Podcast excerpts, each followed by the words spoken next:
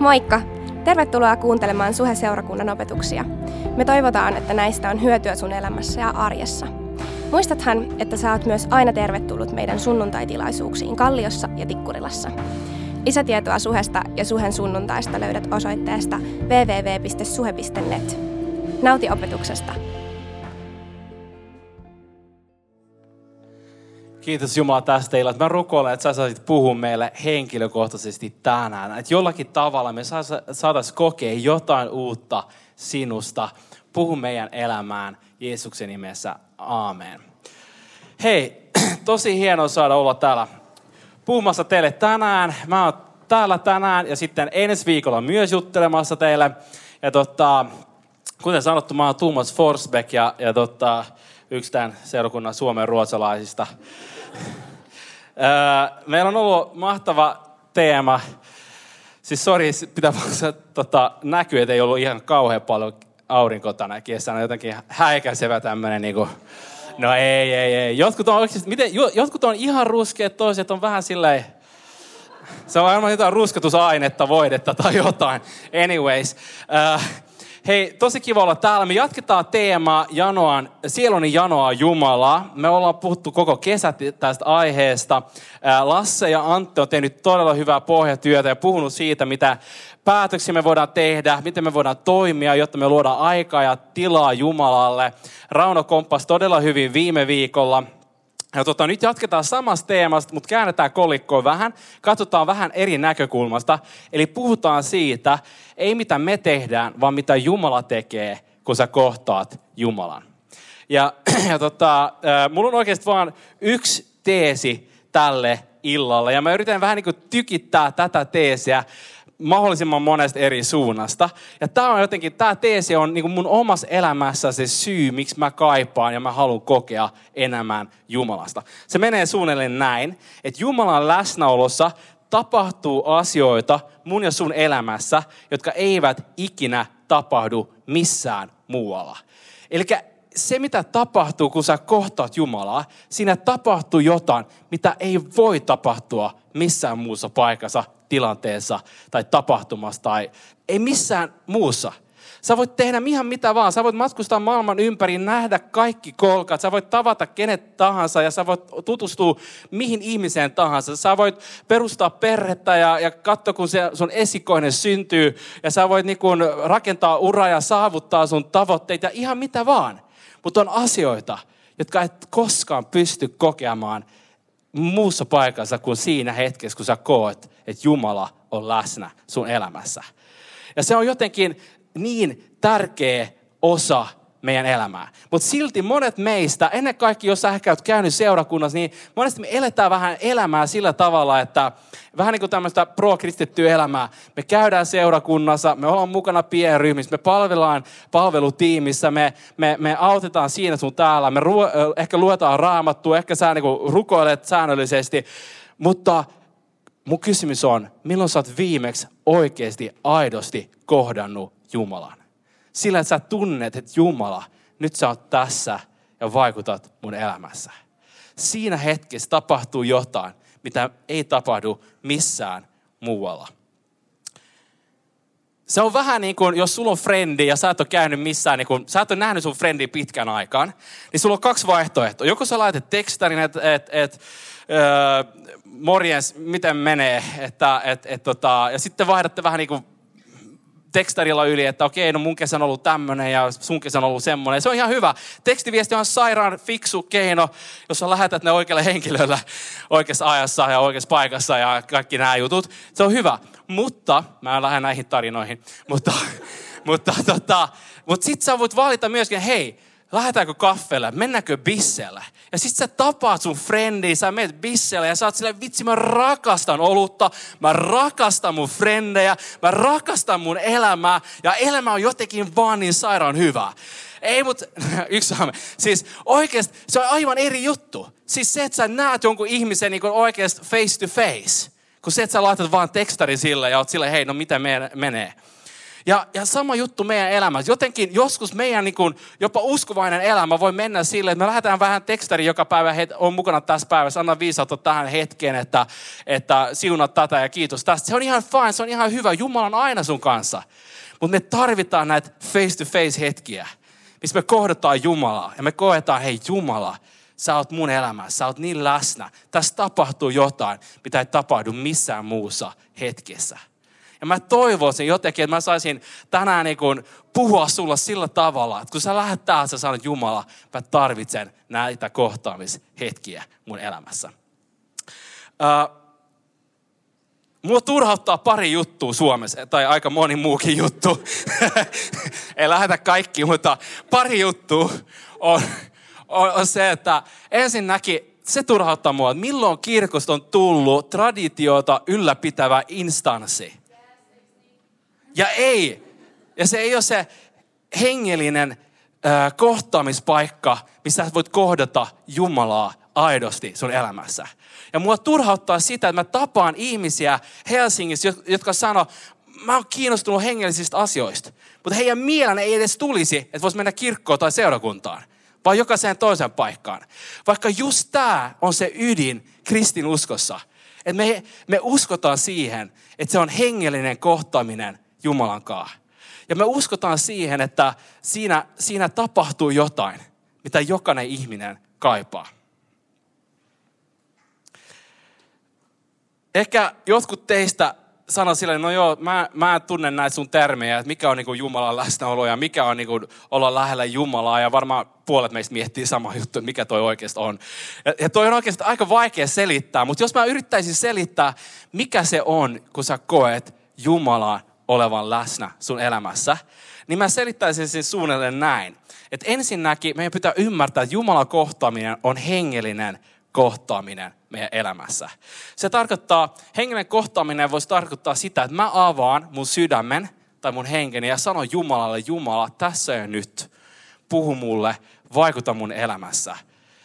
Ja toisaalta Jumala kohtaa sinut hänen hengen kautta siinä hetkessä ja, ja vaikuttaa sun elämässä. Eli jos me ollaan ihan rehellisiä ja puhutaan niin kuin, niin kuin asiat oikeasti on, niin siinä hetkessä tapahtuu se, että sun henki, sä oot kroppa, sielu ja henki, sun henki kohtaa Jumalan hengen siinä tilanteessa. Ja se vaikuttaa sun mieleen ja ajatteluun, mutta se ei ole ajattelun tasolla, se ei ole fantasiaa, vaan se on hengellinen kohtaaminen. Se vaikuttaa sun tunteisiin, mutta se ei ole sielun tasolla se kohtaaminen, vaan se on hengellinen kohtaaminen hengellisen Jumalan kanssa. Jumala on henki ja meidän pitää kohdata hänet hengen kautta, raamattu sanoo. Ja, ja toisaalta, mikä on sitten se Jumalan läsnäolo? Ja mä jotenkin kuvailisin sen sille, että kun me kohdataan Jumalaa siinä hengellisessä kohtamisessa, niin me koetaan Jumalan valtava rakkaus, valo, kirkkaus, joka kohtaa meidän sielun, mielen ja hengen, mikä mikään muu ei voi. Ja me tiedetään, että Jumala, sä oot tässä ja nyt. Mä olin 12-vuotias, kun me mentiin perheen kanssa kirkkoon. Ja mä, mulla oli, mä pohdin näitä uskojuttuja. Ja tota, mä mietin kaikki näitä saarnoja, mitä siellä saarnottiin. Ja ensinnäkin mä, mulla oli niin vaikea pysyä hereillä, mutta, mutta, tota, mutta, mutta, mutta mä mietin sitä, että onko tämä oikeasti totta tai onko tämä pelkkää tekstiä, diibadaba juttua. Ja mä tulin siihen päätökseen, että tämä on pelkkää tekstiä, kivoja tarinoita, mutta nothing for me. Koska mä en pystynyt nähdä, että siinä on mitään todellisuutta. Se oli vaan niin kuin pastori tai pappi puhui jotain, mutta mä en nähnyt, että onko siinä mitään aitoa aitoa hengellisyyttä. Ja mä muistan, mä olin jotain 13-vuotias, kun mä mietin näin, mä en jaksa uskoa johonkin, joka on pelkkää teoriaa. Ja mä päätin, mä jätän Jumalan, jätän kirkon, jätän seurakunnan, jätän Jeesustelu, se ei ole mun juttu. Kun mä olin 15 vuotta, niin, niin mä ekaa kertaa sain kokea tämmöisen hengellisen kohtaamishetken Jumalan kanssa. Ja se muutti mun elämän. Mä vaan tiesin siinä hetkessä, Jumala, sä oot olemassa. Se oli jotain, mitä mä en ollut ikinä kokenut ennen. Se, se, mä ensimmäistä kertaa koin, mitä niinku se pimeys, se synti tai se lika tai whatever you call it, poistui mun elämästä. Se oli, että joku olisi niinku laittanut 50 ruisketta parasta ainetta ja saanut jotenkin lensit siitä tilanteesta pois. se on siis, se on vaikea edes niinku kuvailla, mitä se on. Mutta se on tärkeä osa meidän uskoa, koska siinä kohtaamishetkessä Jumala vie teorian tuotantoon sun elämään. Ja siitä tulee todellista. Mä haluan puhua sulle tänään kolmesta jutusta, mitä tapahtuu siinä kohtaamishetkessä Jumalan kanssa. Näillä on vähän hassuja nimiä nämä, nämä pointit, mutta sä ymmärrät kyllä ne sit matkan varrella. Ensimmäinen juttu, hypätään suoraan siihen. Se ensimmäinen juttu, mistä mä haluaisin puhua, mitä mä oon omalla elämässäni koenut, että tapahtuu, kun mä kohtaan Jumalaa, on, että jotenkin mun tiekartta selkeytyy. Ja, ja tota, eli, eli kun me kohdataan Jumalaa, jollakin tavalla tuntuu siltä, että jotenkin elämä selkeytyy ja mä vaan ymmärrän, mihin suuntaan, mikä on tärkeää. Ja hän tekee meidän sydämestä herkän kuulemaan ja ymmärtämään Jumalaa. Miksi tämä on niin tärkeää, että saadaan kokea tätä? No ensinnäkin sen takia, että me eletään, eletään maailmassa, missä on niin paljon hälinää jatkuvasti. Sulla on niin satoja Instagram-frendejä, sä seuraat niitä, sä katsot, ai toi lähti reissu tohon, se osti sitä, ehkä munkin pitää. Sä, sä altistut koko ajan niin mainoksille ja markkinoille, mun alaa.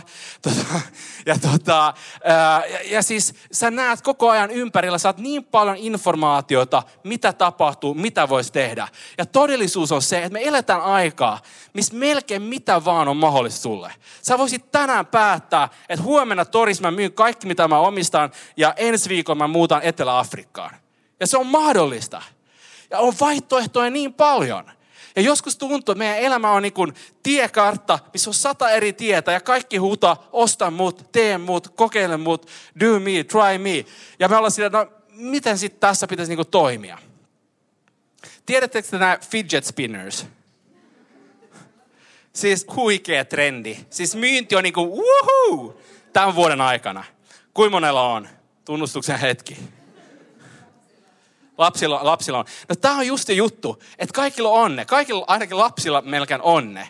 Siis 30 prosenttia uh, USAn kouluista on niinku banned them. Ne on, sitä saa tulla kouluun, koska kaikilla on niitä.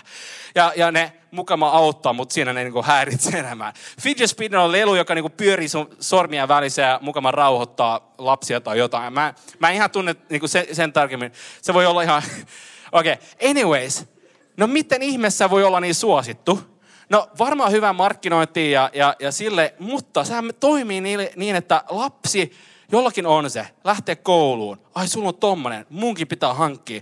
Sitten sä hankit se, se lapsi hankkii sen. Sitten se menee serkkuja, serkut näkee, ai, sulla on tommonen. Hei, mekin halutaan tämmöiset. Sitten ne menee johonkin leiriin, sitten ne menee jonnekin. Ja koska kaikilla muulla on, niin mullakin pitää olla. Ja yhtäkkiä kaikilla on semmonen. Se leviää.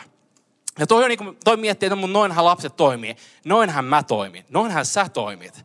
Samalla tavalla, yhdellä tavalla me toimitaan niin monesti meidän elämässä. Me nähdään, ai, Jyrin perhe syö vaan ekologista ruokaa. Pitäisikö meidänkin syödä ekologista ruokaa? Nyt tuli noin. Ei todella. Okei, okay, tämä meni vielä. Anyway, mutta siis, siis me toimitaan siellä. Ai jaa, te rakennatte talon. Ehkä meidänkin pitäisi alkaa rakentaa talon. Ai, te teette kolme ulkomaan matkaa vuodessa. Ehkä mekin voitaisiin. Ai, te ette ole ostanut auto, te olette liisannut auto. Hei, fiksu idea. Ehkä meidänkin pitäisi. Ai, ne, te kaikki olette juossut maratonin. Ehkä munkin pitäisi. No en todellakaan. tota, ei, mutta siis jopa mä tällä keholla on harkinnut, pitäisikö juosta maratonin. Sitten se on niin mennyt jo liian pitkälle. Ei, mutta siis me toimitaan jotenkin sille. Ja vaikka nämä jutut, siinä ei ole mitään väärää. Nämä on ihan normi juttuja elämässä. Mutta mun elämässä, jos sä oot semmoinen ihminen, jossa sä sanot, hei, mä halusin, että Jumala loi input mun elämään niin silloin on pari asiaa, mitä mä toivoisin mun omassa elämässä, että mä kysyn siinä itsestäni. Koska mä en halua, että mun elämän päätös, mä teen vaan sen perusteella, ai tekin teitte, ai tekin teitte ja kaikki muutkin tekee. Mä haluan kysyä kaksi kysymystä itseltäni. Ensinnäkin, teenkö päätöksiä, jotka seuraa mun arvoja ja sitä, mitä mä, mitä mä haluan elää mun elämää. Ja sitten toisaalta, Jumala, onko sulla joku ajatus mun elämästä, suunnasta ja polusta? Ja jotta me voidaan niin kuin jotenkin hiljentää tämä hälinä sun elämässä ja saada se paikka, missä voit kuulla sisäänpäin ja Jumalaan päin, sä tarvitset näitä kohtaamishetkiä. Sä tarvitset näitä kohtaamishetkiä. Raamattu sanoo näin. Tämä on niin kuin Tuumasen käännös, Saltteri 46. Hiljene sieluni Jumalan edessä ja ymmärrä ja näe, että minä olen sinun Jumala. Saltteri 25 rukoilla näin. Herra, osoita minulle tiesi, opeta minua kulkemaan polullasi. Ohjaa minua tunte, totuuteesi ja opeta minua sinä Jumalani auttajani sinun minä luotan aina. Salttari 35, 5, 7 ja 5 sanoo, anna tiesi Herran haltuun, turvaa häneen, hän pitää sinusta huolen. Siis raamattu on täynnä siitä, puhu, puhu monessakin paikassa, täynnä niitä, niitä versoja, missä niin puhutaan, miten Jumala haluaa johtaa sun elämää ja tietä. Ja jos sä kaipaat just sitä, niin nämä kohtaamispaikat on niin tärkeitä sun elämässä. Ja siis lueton määrä kertoja, kun mä oon niin hiljentynyt rukoukseen ja luon jotenkin tilaa Jumalalle. Ja tuntuu, että hetkinen, jotenkin mun prioriteettilista menee ihan uusiksi. Mä oon ihminen, mun pää on täynnä ideoja ja ajatuksia, mitä voisi tehdä. Miksi mun vaimo naura? Tota, tota, siis mä oon oikein silleen, että koko ajan tapahtuu, koko ajan ajatus, koko ajan menossa. Mutta niin monesti, kun vaan hiljenee, ja se riittää, että siinä on niin sekunti Jumalan läsnäoloa. Ja koko mun niin prioriteetti menee uusi. Mikä on oikeasti tärkeää elämässä? Ja mihin Jumala oikeasti haluaa viedä sua. Se voi olla, että sä oot täällä tänään. Sun syksy on edes, mutta sulla ei ole haju, mitä tulee tapahtua. Se voi olla, että sä oot täällä tänään. Tunnet, hei, mä oon ihan väärässä paikka. Mä en tiedä, pitäisikö mun tehdä jotain päätöksiä tälle. Se voi olla, että sä oot täällä tänään ja muuten vaan epävarma tilanne sun tiekartasta. Mä haluaisin rohkaista sua. Me Jumalaan luo. Sä hei Jumala, vaan kirkastata tiekartta. Hän on niinku pro just siinä hommassa. Hei, jatketaan toinen juttu. Menen nimekkeellä täys jaakaappi. Tämä on ihan selkeä tietysti, että mistä me puhutaan. Mutta toinen juttu, mitä tapahtuu siinä, kun me ollaan, jotenkin kohdataan Jumalaa, mitä Raamattu puhuu, kuvailee sitä, että Jumala täyttää sun elämän. Ja me puhutaan siitä, että Jumala täyttää sun elämän semmoisilla jutuilla, mitä vaan Jumala voi. Kaikilla on jääkaappi. Sun elämä, mä kuvailisin nyt tässä hetkessä niin kuin jääkaappi. Sä päätät itse, mitä sä laitat sinne sisään, ja sä voit vaan kuluttaa sen, mitä itse oot men, laittanut sinne sisään. Äh, sä menet kauppaan ja sä ostat whatever sä ostat. Äh, muuten kiva fakta, äh, lähikaupassa, meidän lähikaupassa on suunnilleen 25 000 eri tuotetta, mistä mä voin valita. Siis ja tämä on vaan niin joku Alepa tai S-Market. Sitten on näitä Prismoja, missä on yli 50 000 tuotetta. Mä aina valitsen ne 20 samaa juttua. Mun vaimo on vähän laajentanut tätä. Mutta siis mikä, mikä juttu? Että siis 20 000 vaihtoehtoa. Mä otan aina sama leikkilä, aina sama leipä, aina sama maito, aina, sama, aina samat jutut. Kuulostaako tutulle jollekin? Jotkut on, siis, no joo, anyway, se ei kuulu tähän. Sä voit poimia ihan mitä vaan. Jos mä katson teitä, niin se on luultavasti kaksi juttua. Se on niin kuin pakasta pizzaa ja halpaa bisseä tai jotain. No ei. Mutta sä täytät sun jääkaapin ihan, ihan millä vaan. Mutta se pointti on se, että sä, no ei. Tota, pointti on se, että jos sä sä et voi syödä mitään muuta kuin sä, sä oot laittanut sinne sisään. Ja sitten joka päivä sä kulutat vähän sitä jääkaapista, mitä nyt ikinä sulla on siinä. Ja hokkus pokku, se on tyhjä. Se on aina ist, yhtä iso yllätys, että maito on loppu tai kahvi on loppu tai leipä on loppu. Ja sitten sun pitää taas täydentää sitä. Meidän elämässä meillä on säiliö tai sisäinen voimavara, jota me kulutetaan joka päivä. Ja me, meillä on kaikki omat keinot, miten me rakennetaan sitä sisäistä voimavaraa. Se voi olla urheilua, se voi olla äh, bingo-pelaamista, se voi olla, se voi olla, se voi olla kavereiden kanssa hengaamista, se voi olla kaikenlaisia juttuja, jolla sä saat sen luovuuden, sen inspiraation, sen, sen energiatason palautettua, että sä jaksat taas elää täysillä. Mutta mun pointti tässä on se, että on asioita sun jääkaappiin, mitä sä et saa sun lähi Prismasta tai, tai lähikaupasta on asioita sun elämässä, mitä sä et saa mistään muualta kuin siinä kohtaamishetkessä Jumalan kanssa. Siis sä voit hakea sen mistä vaan, mutta se ei löydy mistään muualta. Ja, ja siis se on vähän niin kuin tuo jääkaappiku, tämä mahtava jääkaappikuva. Jos palataan siihen, niin sä et saa sitä lähekaupassa, sä et saa sitä Prismata ja Stockman Se on enemmän niin kuin, että sä menet niin kuin suoraan sinne teurastamoon ja ne laittaa sen neljän kilon verisen sisäfileen suoraan sun käteen ja sä tiedät, että nyt tulee hyvä viikko. Ja te, jotka on vegaaneja, että mietitte, että ei todellakaan tule hyvä viikko. No teille se voisi enemmän olla jotenkin, että menette vaikka maatilaan ja maajussi suoraan antaa sulle nyhtykauraa käteen tai jotain. Mä, mä en tiedä, mikä mä en osaa teidän maailmaa. Mutta anyways, se pointti on vaan se, että se on jotain, mitä sä et saa kaupasta. Vaan, ja näin se on Jumalankaan. Että siinä niinku kohtaamishetkessä se on jotain, joka täyttää sun elämän voimavaraa mitä ei mikään muu voi. No mitä se sitten on, mitä Jumala antaa ja tuo sun elämään? Se on rehellisesti lueton määrä asioita. Se, se, se, se riippuu sun elämän tilanteesta ja, ja, ja sun elämän, niin, sun elämän tilanteesta, mitä sä siinä hetkessä tarvitset. Se voi olla, se voi olla, että se on yliluonnollista rauhaa myrskyn keskellä. Se voi olla, että se on toivoa ja voimaa eroprosessin keskellä. Se voi olla kyky antaa anteeksi ihmisille, jotka on toiminut su, sua kohtaan väärin. Se voi olla viisautta kinkkisessä tilanteessa. Se voi olla yliluonnollinen ilo tai tunne, että sä oot rakastettu, ei sen tähden, mitä sä teet, vaan koska sä oot sä. Se voi olla tunne vapaudesta tai voimasta tai ihan mitä vaan, mitä Jumala haluaa tehdä ja tuoda sun elämään. Mutta se, mikä yhdistää näitä kaikkia juttuja, on yksi asia. Se on se, että Jumala tuntee sut paremmin kuin sä tunnet itteesi. Jumala rakastaa sua enemmän kuin sinä ikinä voit rakastaa itteesi. Ja Jumala haluaa auttaa ja valmistaa ja sun elämää, sun tulevaisuutta varten. Ja se tapahtuu siinä kohtaamishetkessä.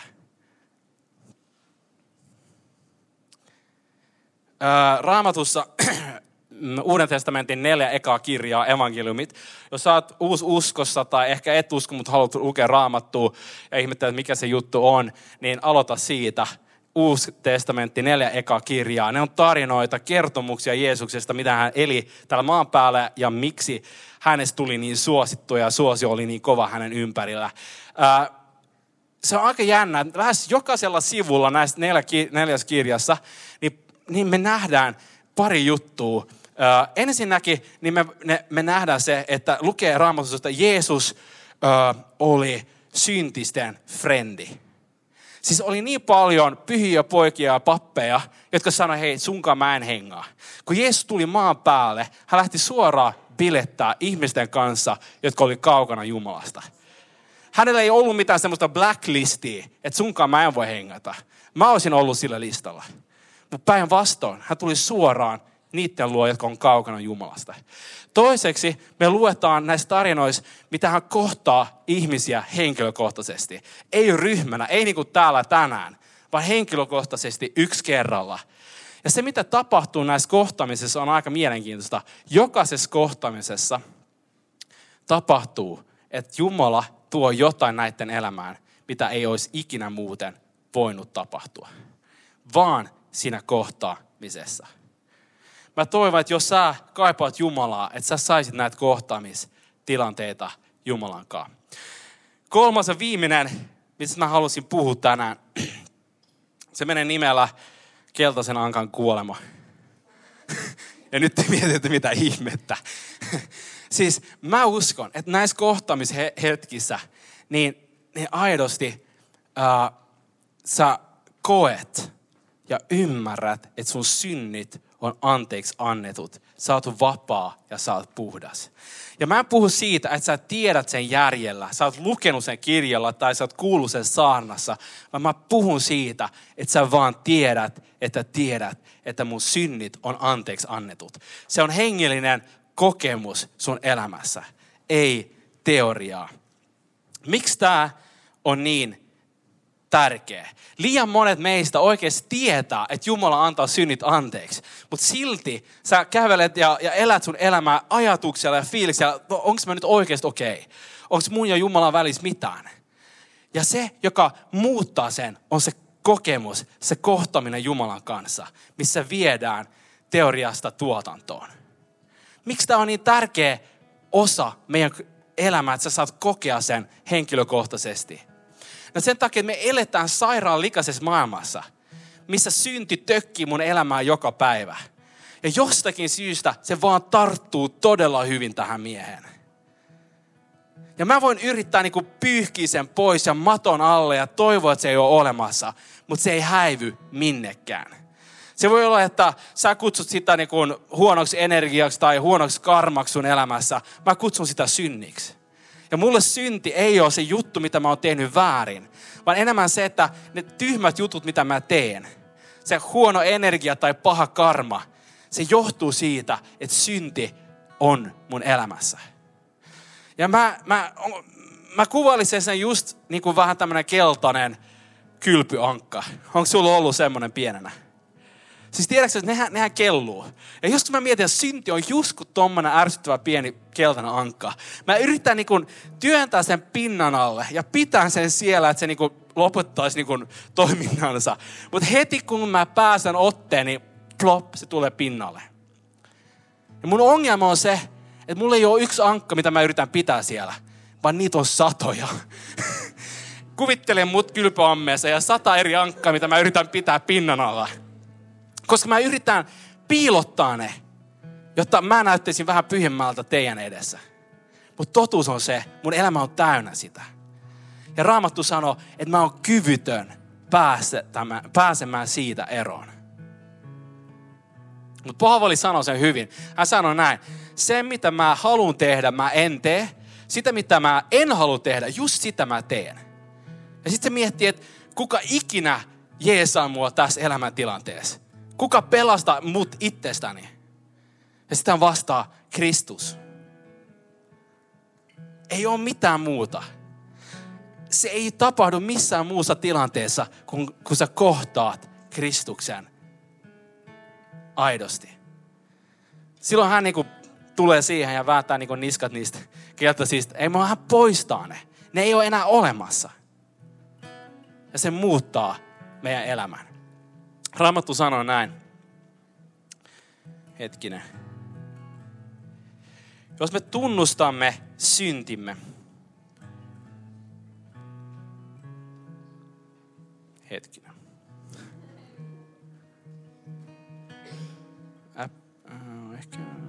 Joo. Jos me tunnustamme syntimme, niin Jumala, joka on uskollinen ja vanhurskas, antaa meille synnit anteeksi ja puhdistaa meidät kaikesta vääryydestä. Se tapahtuu siinä kohtaamispaikassa. Milloin sä oot viimeksi kohdannut Jumalan? Sillä, että sä voit sanoa, Jumala, sä oot tässä nyt läsnä. Ja sä tiedät, että siinä tapahtuu jotain, mitä ei muulloin tapahtuisi. Se on mun rukous sun elämän puolesta. Se voi olla, että sä oot täällä tänään ja sä vaan jotenkin tiedät, sä oot kuullut taas saana, sä ehkä kaipaat tätä, mutta sä jotenkin tiedät, että hei, mun synnit ei ole anteeksi annetut. Mä tiedän, että mä yritän painaa näitä ankkoja alas omissa voimissa, mutta se on mahdotonta. Mutta sulla on jo, jokin tunne tänään. Mä haluan kohdata tämän Jumalan. Mä, haluan, mä, haluan, mä en jaksa enää teoriaa, mä en jaksa tekstiä. Mä haluan, että se on tuotantoa, se on oikeet mun elämässä. Mä haluan oikeasti ko- kokea, että wow Jumala, sä oot tässä ja nyt mun elämässä. Ja sä haluat kokea, että nämä synnit vaan poistuu sun elämästä. Ja sä saat kokea se, mitä Raamattu kutsuu armoksi. Ja se armo saa täyttää sun elämän. Rukoillaanko yhdessä? Voidaan kaikki vaikka nousta seisomaan. Eli sitten kun sä menet kotiin, sä voit rukoilla tosi pyhän rukouksen. Herra, selketä mun tiekartta, täytä mun jääkaappi ja, ja, ja tapa se pirun ankka mun elämässä. Ei mut oikeesti. Tää on, tää on oikeeta. Tää ei ole teoriaa. Tää on totta. Että Jumala voi astua sun elämään. Herra, mä kiitän tästä, tästä ihmisjoukosta. Sä näet jokaista ihmistä, sä tunnet jokaisen sielun, jokaisen elämän, jokaisen tilanteen. Ja me tiedetään ja me tunnustamme, että sä oot se, joka voi astua siihen elämään, meidän tilanteeseen ja jotain alkaa tapahtua, jotain muuttuu. Ja ru, me, meidän rukous on, he, me ei haluta enemmän teoriaa, me halutaan kokea sua aidosti. Ja mä pyydän sua pyhä henki, että vaikuta tässä ja tänään meidän elämässä. Mä pyydän Jumala, että sun, sun läsnäolo pyhän hengen kautta voisi vaan jotenkin koskettaa meidän sydäntä juuri nyt. Mä pyydän, että ihmiset, jotka on miettinyt, että mä kokea Jumalaa, saisi just nyt kokea, miten jotenkin jotain tapahtuu sielussa ja sydämessä ja hengessä. Ja ne miettii, voiko tämä olla se Jumalan läsnäolo. Kiitos, että sä oot sanonut sun sanat siinä läsnäolossa, myöskin kaikki kahleet murtuu. Meidän riippuvuudet murtuu. Sairaudet paranee, koska sä oot läsnä. Kiitos Herra, että se riittää. Kymmenen sekuntia sun läsnäolosta voi muuttaa meidän elämän ikuisesti, koska sä oot Jumala. Mä rukoilen, että ne, jotka janoaa koht, tämmöistä hengellistä kohtaamishetkeä ja paikkaa sunkaan, ne sais kokea sitä. Ehkä kotona yksin, ehkä tässä täällä tänään.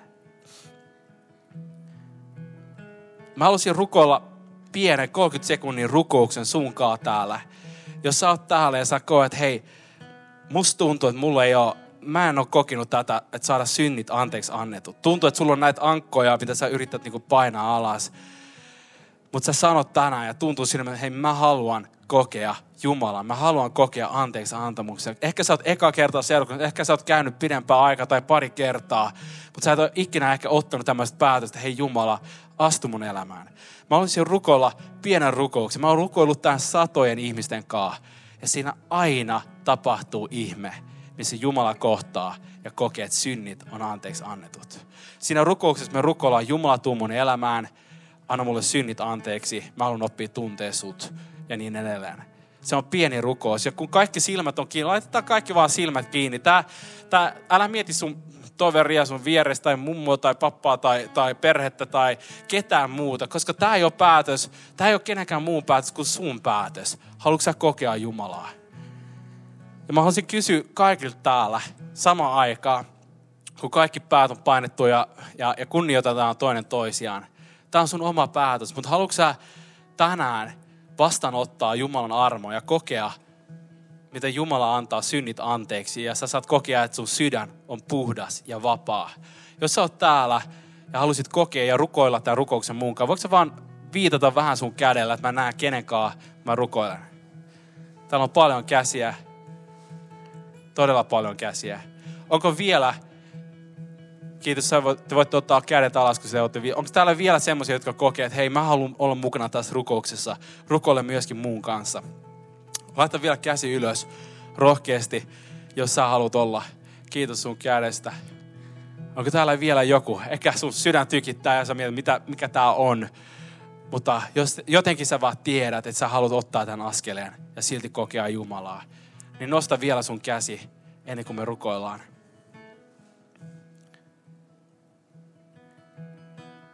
Kiitos.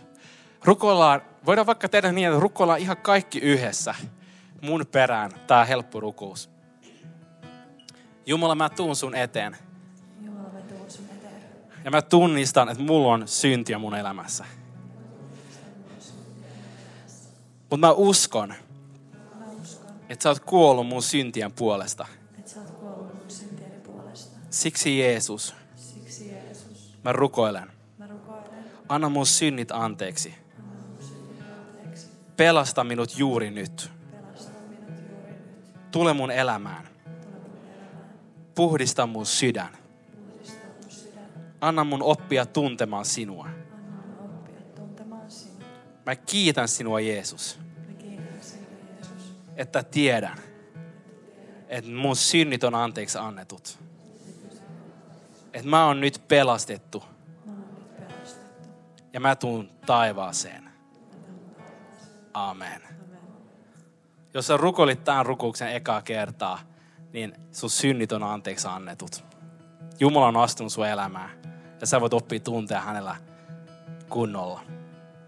Mä haluan sanoa myöskin kaikille muille, jotka ehkä käy jo seurakunnassa, tiedättekö te, me tarvitaan jatkuvasti näitä tilanteita, missä me muistutetaan, että meidän synnit on anteeksi annetut.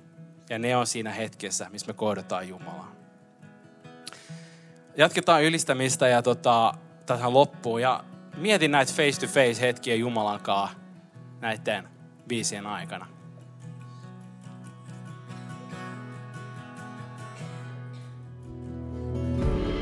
Kiitos, että kuuntelit. Ota rohkeasti yhteyttä, jos haluat tietää lisää Suhesta. Sä löydät meidät Facebookista, Instagramista ja Twitteristä nimellä Suhe-seurakunta. Jos sä haluat olla mukana tukemassa tätä työtä taloudellisesti, siihen löydät ohjeet kotisivuiltamme osoitteesta www.suhe.net. Nyt mä toivotan sulle siunattua viikon jatkoa.